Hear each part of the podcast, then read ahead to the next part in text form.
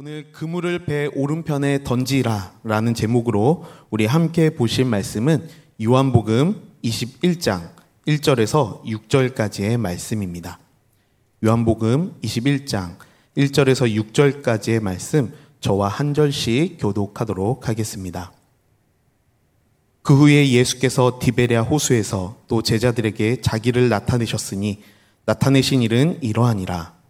시몬 베드로와 디두모라 하는 도마와 갈릴리 가나 사람 나다나엘과 세베대의 아들들과 또 다른 제자 둘이 함께 있더니 시몬 베드로가 나는 물고기 잡으러 가노라 하니 그들이 우리도 함께 가겠다 하고 나가서 배에 올랐으나 그날 밤에 아무것도 잡지 못하였더니 날이 새어갈 때에 예수께서 바닷가에 서셨으나 제자들이 예수이신 줄 알지 못하는지라 예수께서 이르시되 얘들아 너희에게 고기가 있느냐? 대답하되 없나이다. 이르시되 그물을 배 오른편에 던지라. 그리하면 잡으리라 하시니 이에 던졌더니 물고기가 많아 그물을 들 수 없더라. 아멘. 우리는 지난 며칠 동안 말씀을 통해 예수님이 부활하신 현장에 동참하며 은혜를 나눴습니다. 아마도 예수님의 부활의 현장인 빈 무덤을 직접 목격하고 부활하신 주님의 몸에 손을 넣어봤던 제자들에게는 그 순간이 어느 무엇보다도 큰 영광의 체험이었을 것입니다. 역사적으로나 구속사적으로나 의미 있는 영광의 순간을 체험했던 그들이지만 그들에게도 회복되어야 하는 믿음의 연약함과 아픔이 있었습니다. 특히나 사랑하는 예수님을 세 번이나 부인했던 베드로에게는 믿음의 연약함 뿐만이 아니라 예수님께서 직접 사람을 낚는 어부가 되리라고 하셨던 사명의 회복이 필요했습니다. 오늘부터 살펴보는 요한복음의 마지막 21장은 사랑하는 제자의 믿음과 또 사명의 회복을 위해 나타내신 예수 그리스도를 조명하고 있습니다. 혹시 온라인으로 함께 하시는 성도님들 중에 나의 연약함으로 인해 주가 주신 사명의 길을 잃고 어디로 가야 할지 몰라 헤매고 계시는 성도님들이 계시다면 오늘의 말씀을 통해 회복되어지는 귀한 은혜가 있으시기를 주의 이름으로 축원드립니다. 오늘의 말씀을 1절과 2절부터 천천히 살펴보며 읽어 보겠습니다. 시작. 그 위에 예수께서 디베랴 호수에서 또 제자들에게 자기를 나타내셨으니 나타내신 일은 이러하니라. 시몬 베드로와 디두모라 하는 도마와 갈릴리 가나 사람 나다나엘과 세베대의 아들들과 또 다른 제자들이 함께 있더니 오늘 본문의 배경은 디베랴 호수라고도 불리우는 갈릴리 바다에서 그리워, 그려지고 있습니다. 정확하게 언제인지는 본문에 나와 있지 않아 자세히는 알 수가 없으나 부활하신 예수님을 만났던 베드로와 여섯 명의 제자들이 갈릴리 지역으로 다시 돌아갔습니다. 아마도 예수님께서 과거에 내가 살아난 후에 너희보다 먼저 갈릴리로 가리라 라고 하셨던 말씀을 기억하고 그들은 주님을 만나기 위해 갈릴리로 행하였을 것입니다. 본문에서는 오늘의 이야기가 디베랴 호수, 즉 갈릴리에서 일어난 일이라고 짧게 한 줄로 설명할 뿐이지만 베드로는 갈릴리로 향하는 동안 많은 생각들을 하게 되었을 것입니다. 갈릴리가 어떤 곳인가요? 갈릴리는 한낱 어부에 불과했던 베드로를 예수님께서 친히 선택하시고 하나님 나라를 전하며 물고기가 아닌 사람을 낚는 사명자로 부르심을 받았던 곳이었습니다.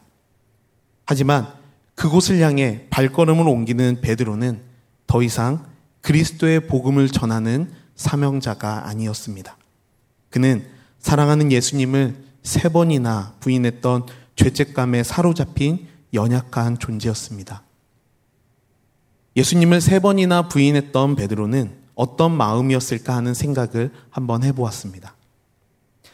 예수님이 말씀하신 대로 갈릴리로 가면 내가 세 번이나 부인했던 예수님을 만나게 될 텐데 너무 죄송하고 또 너무 민망하고 그래서 예수님을 피하고 싶은 마음이 혹시 조금이라도 들지 않았을까 하는 생각이 들더라고요.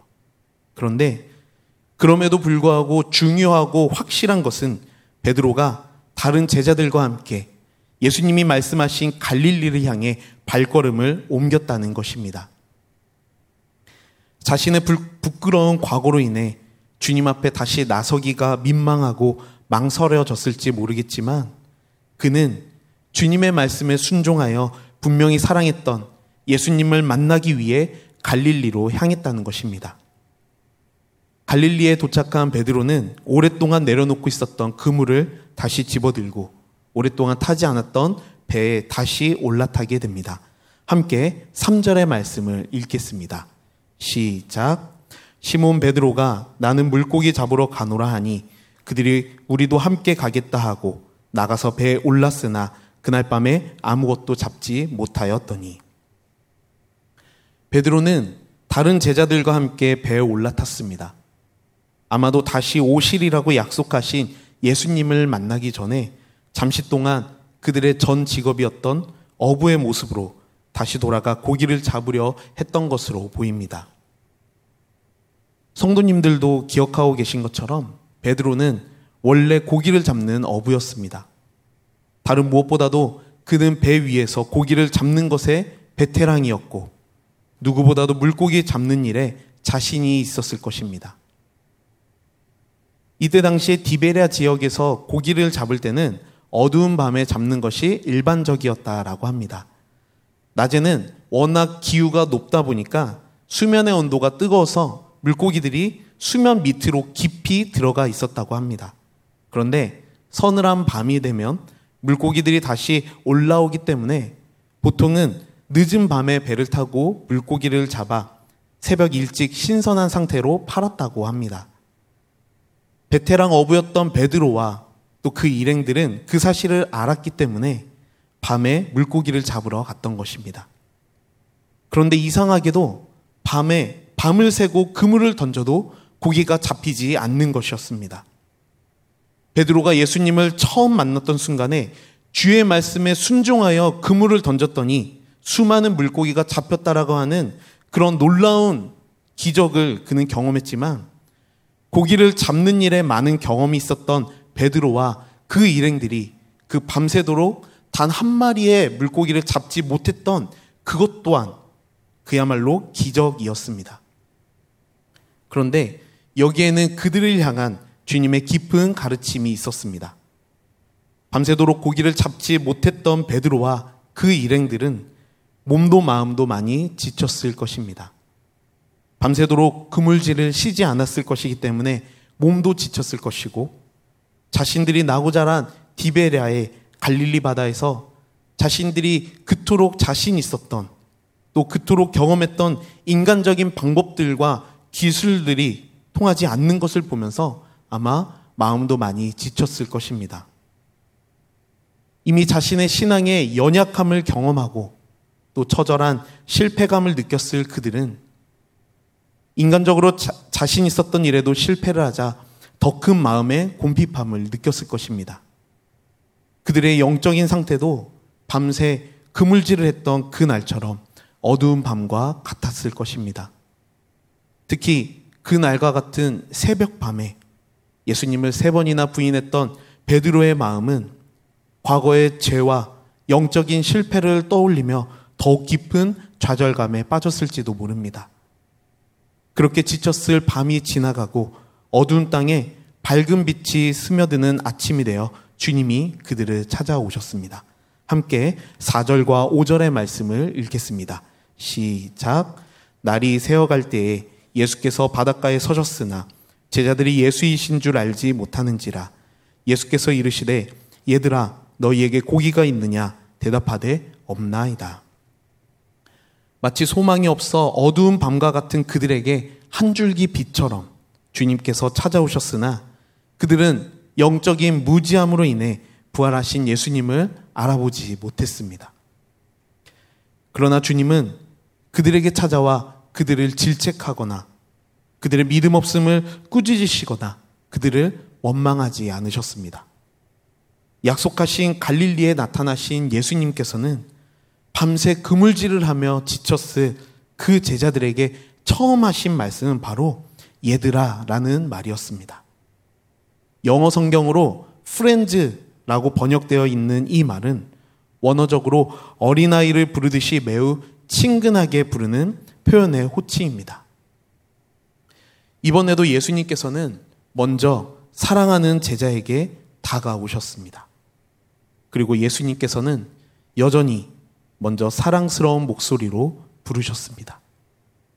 우리는 주님이 맡겨주신 직책과 사, 사명에 상관없이 우리는 모두가 연약한 존재들입니다. 나의 직책이 나의 신실함을 대변할 수 없고, 교회 안에서의 나의 역할이 나의 믿음 좋음을 대변할 수가 없습니다. 주님 앞에 나는 여전히 어린아이와 같이 약하고, 나는 여전히 어리석으며, 나는 여전히 완전하지가 않습니다. 간혹 나의 이런 연약함을 마주할 때마다 나도 모르게 주님을 피하고 싶고 내게 맡겨진 사명을 내려놓고 싶은 생각이 드는 때가 있지는 않으신가요? 그런데 주님께서는 그런 우리를 가만히 방치하지 않으십니다. 행여 내가 영적으로 어두운 밤과 같은 곳에서 지쳐 있을 때 늘 언제나 그랬듯 주님께서는 나를 먼저 찾아오십니다. 그리고 나의 연약함과 어리석음을 꾸짖지 아니하시고 사랑스러운 음성으로 나를 먼저 부르실 것입니다. 사랑하는 성도 여러분, 혹시 이런 영적인 어두움에 지쳐 있는 성도님들이 혹시 계십니까? 그러시다면 나를 향해 사랑스럽게 부르시는 주의 음성에 반응하며 주님 앞에 나오시기를 주님의 이름으로 축원드립니다. 밤새 스스로의 능력과 방법을 의지하며 그물을 던졌으나 단 한 마리의 고기도 잡지 못했던 제자들에게 주님은 한 줄기 빛과 같은 말씀을 하십니다. 우리 함께 6절의 말씀을 읽겠습니다. 시작. 이르시되 그물을 배 오른편에 던지라. 그리하면 잡으리라 하시니 이에 던졌더니 물고기가 많아 그물을 들 수 없더라. 예수님은 밤새 지치도록 그물을 던졌던 제자들에게 그물을 배 오른편으로 던지라고 요구하십니다.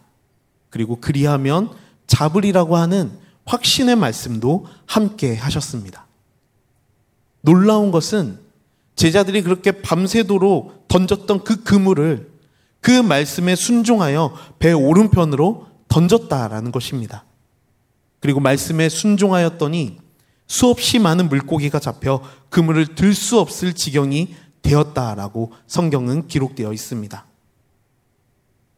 예수님께서는 의도적으로 베드로와 그 일행들이 단 한 마리의 물고기도 잡지 못하도록 하셨습니다. 왜냐하면 주님께서는 그들이 가장 자신 있어 하는 물고기 잡는 일을 통하여 우리의 포도나무 되시는 예수 그리스도를 떠나서는 우리가 아무런 열매도 맺을 수 없다는 가르침을 우리들이 주고 싶으신 것이었습니다.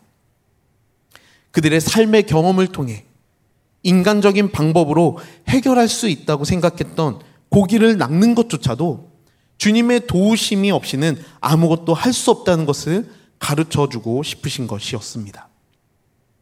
그리하여 자신의 연약함으로 인해 사명의 길을 잃어 헤매고 있을 베드로에게 사람을 낚는 사명이야말로 자신의 신실함이나 자신의 경험이나 자신의 지혜로 할 수 있는 것이 아니라 주님의 절대적인 도움과 강건하신 주의 손길이 아니고서는 감당할 수 없다는 것을 가르쳐 주고 싶으신 것입니다. 사랑하는 성도 여러분, 혹시 여러 가지 방법들로 노력하며 헌신하고 있지만 눈에 보이는 열매가 없어 절망 가운데 있는 성도님들이 혹시 계십니까? 인간적인 방법으로 그물을 던졌으나 한 마리의 고기를 잡을 수 없었던 베드로가 주의 말씀을 의지하여 수많은 물고기를 들어 올렸던 것처럼 주님께서 우리들에게 이 땅에서 허락하신 사명을 감당하기 위해서는 늘 우리의 머리 되시고 또 유일한 구원의 능력 되시는 예수 그리스도께 모든 것을 맡기며 나아가야 되는 줄로 믿습니다. 그렇게 주의 말씀에 순종하며 이 땅에서 복음을 전하는 사명을 감당하며 나아갈 때 주님께서는 우리가 그물로 들 수 없을 만큼의 열매를 맺도록 허락하실 줄로 믿습니다. 예수님께서는 요한복음 6장 44절의 말씀을 통해서 나를 보내신 아버지께서 이끌지 아니하시면 아무도 내게 올 수 없으니 오는 그를 내가 마지막 날에 다시 살리리라 라고 말씀하셨습니다. 주님께서는 저항할 수 없는 강한 힘으로 우리를 이끌어 주심으로 구원에 이르는 은혜를 허락하셨습니다. 우리는 이런 한량 없는 이끌어 주시는 은혜로 말미암아 값없이 구원의 은혜를 입었습니다. 여기서 이끌어 주다라는 단어와 오늘 본문 6절에서 그물로 들다라는 이 단어는 같은 단어로 사용되어 있는 것을 알 수가 있습니다.